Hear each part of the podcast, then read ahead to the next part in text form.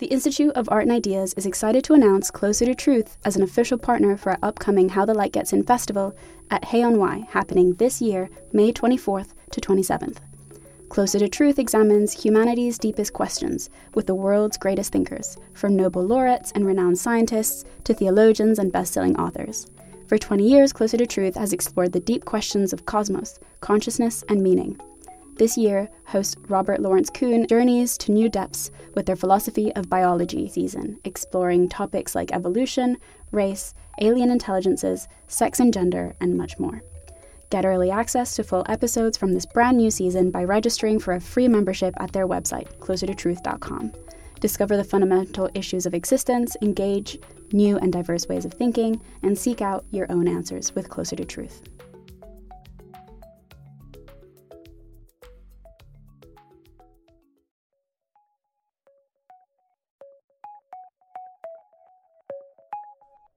Hello, and welcome to Philosophy for Our Times, bringing you the world's leading thinkers on today's biggest ideas.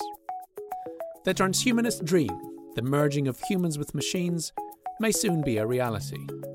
Elon Musk's Neuralink is developing quickly, and before long, with the rise of more forms of human biotechnology, we may find that more and more of us are becoming half human, half machine. In this discussion, Luke Robert Mason questions what it means to be human and glimpses into the possibilities of our technologically enhanced future. Futures theorist Luke Robert Mason is a researcher, a filmmaker, and digital media artist. He has been a frequent contributor to BBC Click Radio, The Guardian, Discovery Channel, Vice Motherboard, and Wired Magazine, as well as Futurism.com. If you enjoyed today's episode, don't forget to like and subscribe on your platform of choice and visit iai.tv for hundreds more podcasts, videos, and articles from the world's leading thinkers. It's now time to welcome Luke Robert Mason to Philosophy for Our Times. My exploration of future humans began about a decade ago when I met a man who had an ear surgically implanted into his arm. And I did pretty much what anybody here would do on meeting a man with an ear in their arm. I asked them the question, why? Why do you have an ear surgically implanted into your arm? And this man, an Australian 70 year old performance artist called Stelarc, he looked at me with this, this big smile on his face and he said, uh, Why not?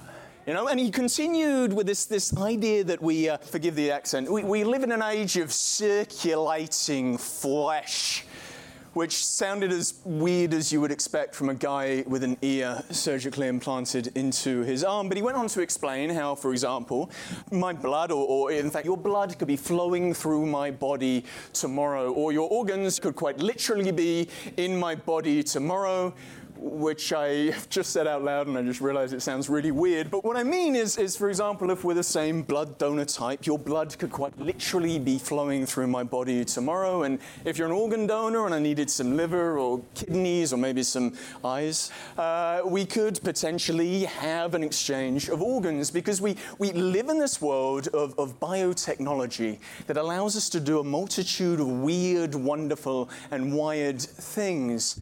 Uh, but the sorts of decisions we make when it comes to how to utilize that biotechnology is very much tied with the, with the cultural tropes of what we perceive as important in the 21st century. So uh, you see people with slightly, uh, slightly higher cheekbones, slightly surgically manipulated, slightly thinner noses, slightly plumper lips, slightly larger breasts, slightly longer uh, there's a multitude of these things that we can do, and yet we limit what we want to do based on what we consider cultural uh, uh, tropes, tropes of beauty. So in Stelarc's eyes, the fact that the biotechnology exists to have an ear in your arm, to him it's almost astonishing that not everybody has an ear in their arm. In actual fact, if the technology is available, then surely it's a lack of imagination not to do these weird and wonderful things to your body, to engage with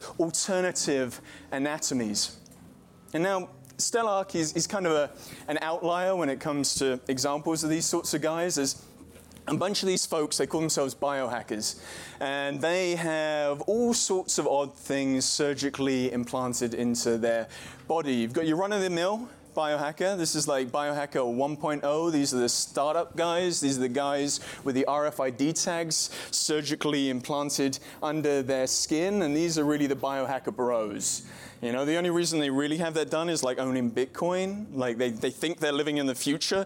Nobody actually knows what it does, but they love talking about it at dinner parties incessantly. And the ironic thing is, these guys with the RFID tags under their skin, usually the only thing they actually use it for is keeping their cryptocurrency wallets.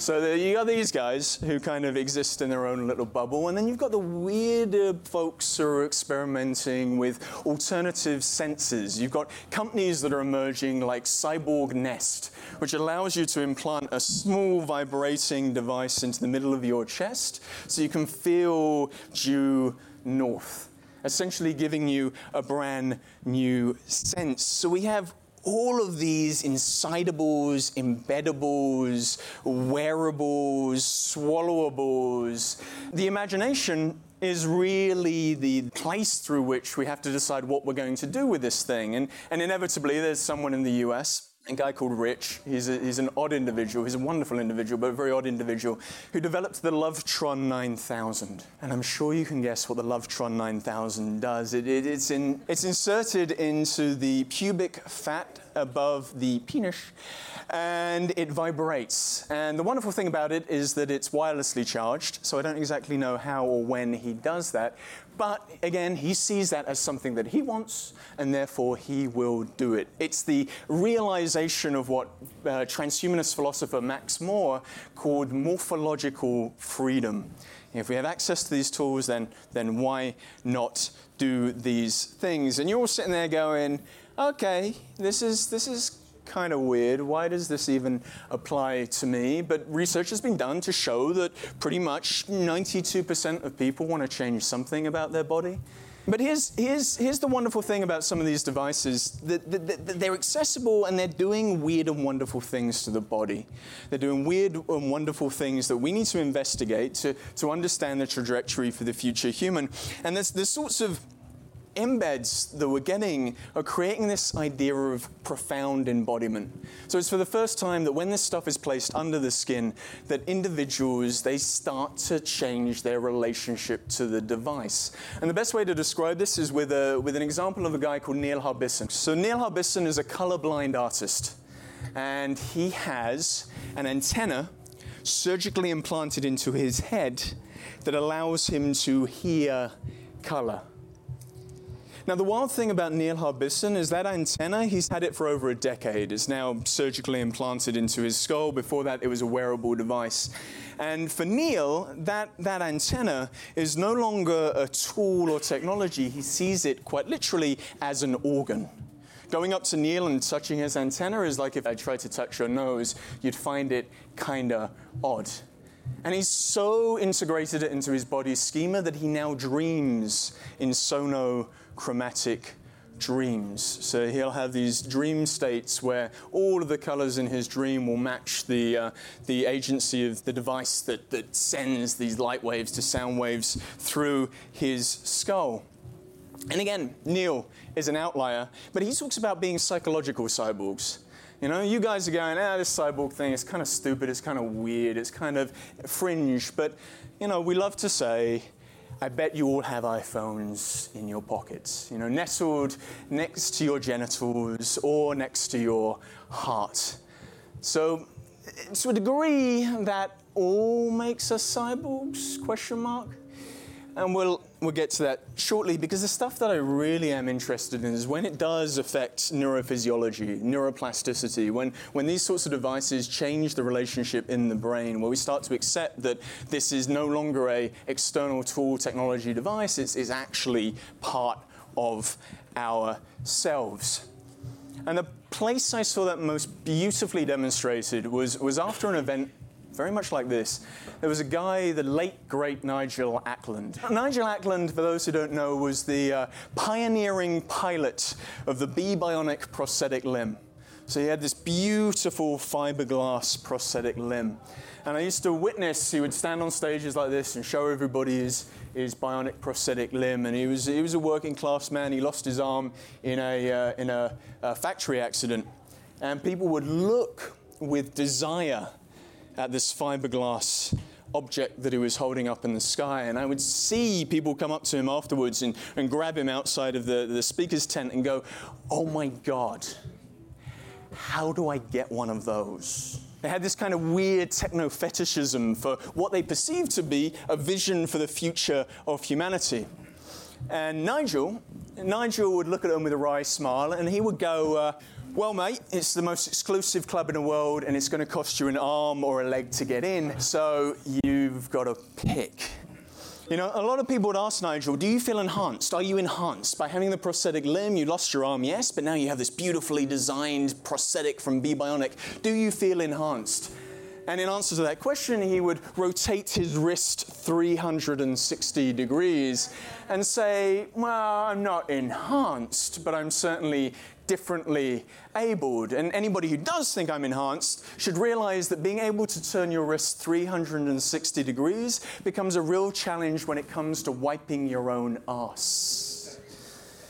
You know, for him, this thing was may have looked beautiful, may have been a, a vision of the future of humanity, but in reality, if you know anything about prosthetic limbs, those things are very uncomfortable to wear. He would sweat during the day, he couldn't wait to take the thing off. He really was just there on stage showing people this thing, and people were looking wide eyed, hoping that that could be a potential prototype for the future human. And all of this stuff is problematic for a number of reasons, but one that we're going to focus on uh, today, which is how transhumanists, and these are the guys who want to extend their body into the, into the future ad infinitum, how these guys approach this sort of stuff. How they see future technology as the thing that they can use and then take the body and make it a platform for that technology that they've seen out in the world. And the uh, challenge with transhumanists is they have this kind of weird understanding of how evolution works. You know, uh, largely, and before I do this, the thing with the, the, the folks who consider themselves transhumanists is, is this, this weird understanding of evolution. And to them, they really hate the fact that evolution is this weird, unguided, blind process that's kind of fumbling its way through history, doing the survival of the fittest thing, and hopefully ending up with us here. They, they take that almost offensively. They think evolution is bad, and what they want is they want designer evolution. They want to take the reins. They want to control the trajectory through which the future human and the future body will look and feel like. And then here's the funny thing you, you ask a transhumanist, hey man, take a chill pill. Like, why do you think that you have the ability to take the reins of evolution? And they'll turn around and they'll go, well, evolution created intelligence so that I could take the reins of evolution. And you go, well, wait, wait a minute, your problem with evolution that was, was a blind, unguided process that kind of fumbled its way to intelligence and humanity, and now you're telling me there was a plan. Yeah, that something somewhere was guiding this thing to the point at which, wah, and now Kurzweil can go, all right, we'll take it from here, Darwin. We'll, uh, we'll see where we can, we can go from here. And, and what I find kind of odd about that whole thing is that transhumanists will sit there and go, We are becoming gods.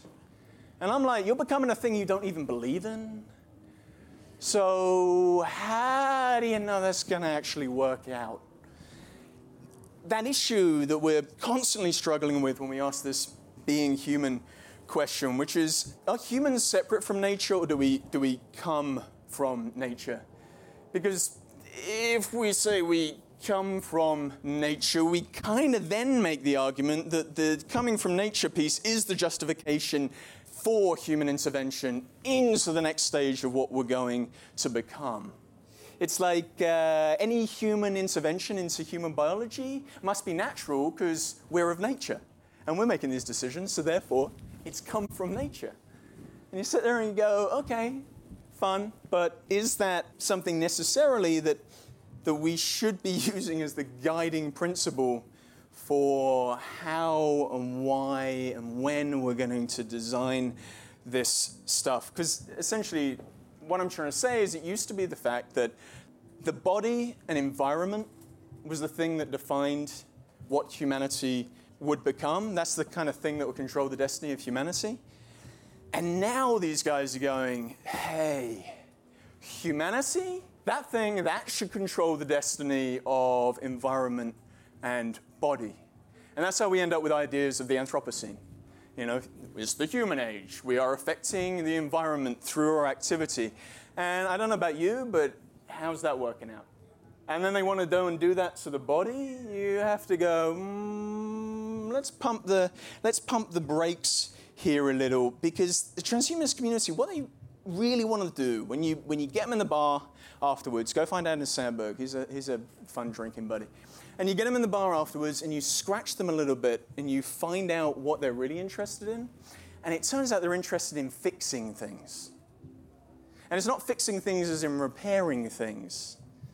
It's fixing things as in, hey, this like human thing that I've got right now here in the 21st century, I kind of like this. And I want to fix this, like fix it in space and time.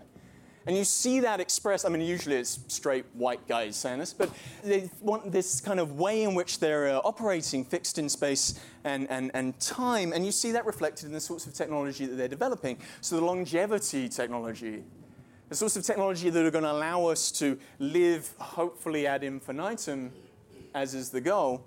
That stuff's really about taking you at around 30 years old and just holding that space and time. You know, biologically, that's a great place to be. How do we load a bunch of drugs onto the human at that point in time, the point at which we are, um, uh, as they perceive it, uh, most uh, uh, uh, biologically kind of set for the world, and continue that at, ad infinitum? And then you've got the cryonic, uh, guys. These are the guys who want to freeze everything.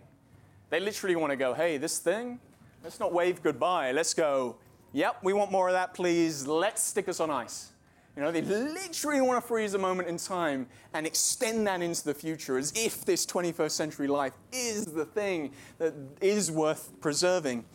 And then you've got the mind uploading guys, who are the best guys to talk to because I just think it's mad. And they want to upload their minds into computers. And they want to live in virtual environments that look, when you ask them, very similar to the world in which they're living now. But they have slightly more money, a faster car, and they're going to live on that server rack hedonistically until the end of time. And let's face it, if we do have a uh, energy crisis, those guys are the first guys we're switching off. The guys in the, um, the server rack. But you've got to give transhumanists a little bit of credit. Because the wonderful thing about transhumanists is at least they're techno positive. You know, at least they believe there is a future that's kind of a fun place to be in. That's, that's kind of a, a fun place to play in because the opposite, well, the opposite is nihilism and the opposite is accelerationism. You know what? Let's just accept our fate, roll over, hope the AI comes in, replaces our intelligence, and turns the world into some form of weird plastic glob in which AI is now the dominant form of intelligence. And I don't know about you, but that doesn't sound great. And part of the motivations for some of these trajectories are, again, this fear of what might come next, this fear of what might replace us. And that fear is, is, is best encapsulated in the weird character that is Elon Musk. And Elon wants to create this thing called Neuralink. You know, what Elon's scared of is the fact that we're not, no longer going to be the dominant form of intelligence, and the dominant form of intelligence is going to be some form of AI. So, how do we deal with this form of AI? Well, we enhance our human brains to deal with the speed and complexity of the digital environments in which AI will be a better and more efficient worker inside of the system that we generated and created in the first place. Now, the ironic thing is like a week ago, Elon was like, we're going to create Tesla AI. So I'm like, in terms of self fulfilling prophecy, this guy's creating the problem and the solution, which, by the way, is great in terms of marketing. You know, you create the supply and the demand. And we've got to those tricky words, these words that always kind of reappear when we have these sorts of conversations, especially at the Institute for Art and Ideas, which is, I guess, the environment we find ourselves in. You know, the environment we find ourselves in today is a very technologically mediated environment. It's a technologically mediated environment empowered by capitalism, we're looking at this thing as a threat to our jobs, and we're going, any form of advantage that I can get actually sounds like a good idea to me. But the problem is, or at least the, the thing we forget, is that we created that system in the first place. You know? So we created that system, and then we're re engineering ourselves to exist better in a system that we created. It's like sending a convict to prison and they come out and they're a more efficient convict. You know, it's the same sort of thing. And what happens then is that these tech environments, they end up weakening human resilience. We start devaluing this whole being human thing. You know, we see ourselves as always and already disabled. Oh, if only I had these brand new attachments, I'd look so cool. If only I had the chip in my brain, I could be as, as, as crazy and as wild, and I could live in virtual, weird environments. And, and we kind of fantasize about this, this future, which basically runs on the operating system of, of corporate capitalism. They're generating that desire in the same way the desire is being generated for the thinner noses, larger lips situation that we were talking about. And to realize why that's kind of a, a false direction, we need to return again back to that word evolution. You know, we need to confront that word evolution and realize that it's not about survival of the fittest as in any one individual this is where they've made the mistake. It's like, all right, survival of the fittest, I'm going to enhance myself to be the most fit and then survive ad infinitum into the future. It's a very individualist ideology, which kind of matches with the individualist ideology of Western corporate capitalism. You know, the whole thing kind of interfaces, ironically, in, in a kind of very safe and consumable way. What we need to realize that evolution is actually about collective survival. You know, I don't know about you guys, but I kind of want to do this human thing with you. You know, I think it'd be way much more interesting than living in my own little silicon box on a server rack somewhere, living out my weird and wonderful fallacies. And, and what we need to then. Fallacies? Fantasies! Yeah. oh, this talk is full of fallacies. Uh, and zero fantasies. Um, so, what we need to then do is we need to realize that in actual fact, humanity isn't this platform. Humanity, if anything, is less about jumping from paradigm shift to paradigm shift, and it's about a flow through time. You know, it's a collective activity of coming into being, all together, by the way. We, we kind of have to do this together. We can't just, you know, splice off and all do our own little transhumanist experiments and split. I mean, some people think that's, that's okay. We need to realize that we're kind of just here to contribute and then get out of the way. There's so much that's special about you, but at the same time, it's only you. And there's lots of other yous and theys and we's and all around you. And if that's the thing we preserve, we very quickly dance away from these individualist ideas of how we're going to extend our humanity, my humanity, I humanity throughout space and time. And we're realizing that in weird and wonderful ways.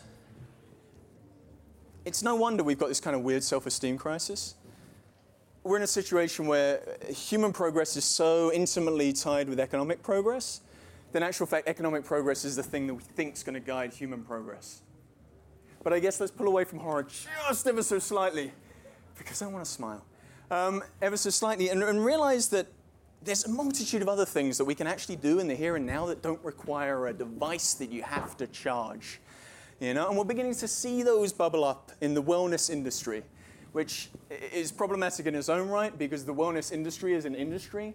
And what the wellness industry does is through, you know, meditation apps as they sell wellness through technology that was taken away from us by technology. So again, it's kind of like a, how did you guys, how did you guys do that? There was actually, um, I did this, and, and Rupert Sheldrake is a problem. So because of Rupert, I, I, I did this Vipassana meditation retreat, which is like 10 days of silent meditation. Reluctantly, I dragged myself along to this thing, and uh, And it's like 10 days of silent meditation. And you reconnect with your brain and you, you kind of lock away your devices. But the interesting thing about the whole process was at the end, there was this guy, this Australian, you know, it's always Australians, Australian guy who used to sit in the canteen in the corner with a knife, cutting his apple from his hand, just staring at everybody intensely. And I don't know if anybody's done Vipassana meditation, but on the last day you can talk to everybody. And I beeline to this guy. I was like, dude, like, who are you? You know, he had this kind of Joe Rogan-esque kind of look about him. I was like, who are you? He goes, I want to be learn to be a more efficient stock trader. I go, what the hell are you on about? He goes, so here's the thing. The boys, what they used to do is they used to do a load of cocaine and you do a bunch of cocaine, and then you make stock trades, because that's how you compete with the algorithm. But now what you do is you quiet your mind, and you meditate, and um, and then you make the trade. You know, I'm like, oh God, no, this is, this is not, this is not the, the, the direction that we should be, should be going in. And, and, and what we should instead do is optimize for, uh, Anders said it actually on a, on a panel I did earlier, we should optimize for magic. And I mean that in the, in the true sense of the word magic. There's this phrase um, which is any, uh, any sufficiently advanced form of technology is indistinguishable from magic. And we go, oh, wow, iPhones are magic. And that's true if we consider magic to be sleight of hand, illusion, and deception. But if we look at real magic, magic with a CK, which is uh, we're not going to get into it, but for want of a better word, it's really about a connection with the ineffable and the unexplainable and the metaphysical. If we engage in, in that sort of magic, it turns out human beings are so much better at doing that than technology. And everybody's like, what the hell are you talking about, Aleister Crowley? And what I mean is like all of these, these, these weird aspects of humanity that we can't explain, that, we, that can't be captured by the market, things like uh, a precognitive dream work, I mean, seriously, write down your dreams. Your dreams are way more interesting than the latest Netflix series. You know, and sometimes, if you read the work of Eric Wargo, sometimes those things can reveal the future in weird and wonderful ways. That's a, that's a whole other talk. But embrace intuition. You know, we, we, we take scientific knowledge as the most important form of knowledge, but what about intuition in a, in a, in a secular society? Embrace just weirdness. You know, embrace this kind of this being together thing that we finally get to go back back to do. Embrace fuzziness and all these other aspects of humanity that don't sit into neat buckets. And, and because of that, they can't be easily consumed by capitalism and they're a little bit anti production. Get into art. Do what my, my friend Halidonso does be, become a cyborg artist and just do stuff for the hell of doing it. Because with this self esteem crisis, I feel like we're not giving ourselves enough credit. You know, we, we, we kind of we kind of got this far. And, and if we're looking at waving goodbye to being human, then sure, let's wave goodbye to being human under rampant capitalism. Bye bye. And let's wave hello to a doing human, doing this thing called human, a humane way of being. And why should we amplify these things? Well, as my guy, my friend with his ear in his arm, said to me about a decade ago, why not? Thank you.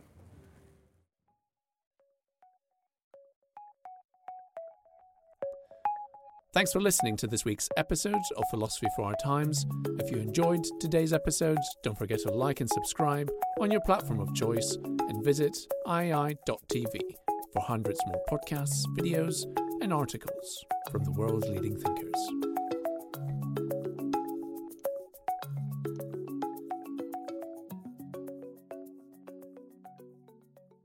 Let's jump into Peppa's world of play. Look for spring flowers, hunt for muddy puddles, and bravely explore exciting places with Peppa playsets. Peppa Pig, inspiring kid confidence.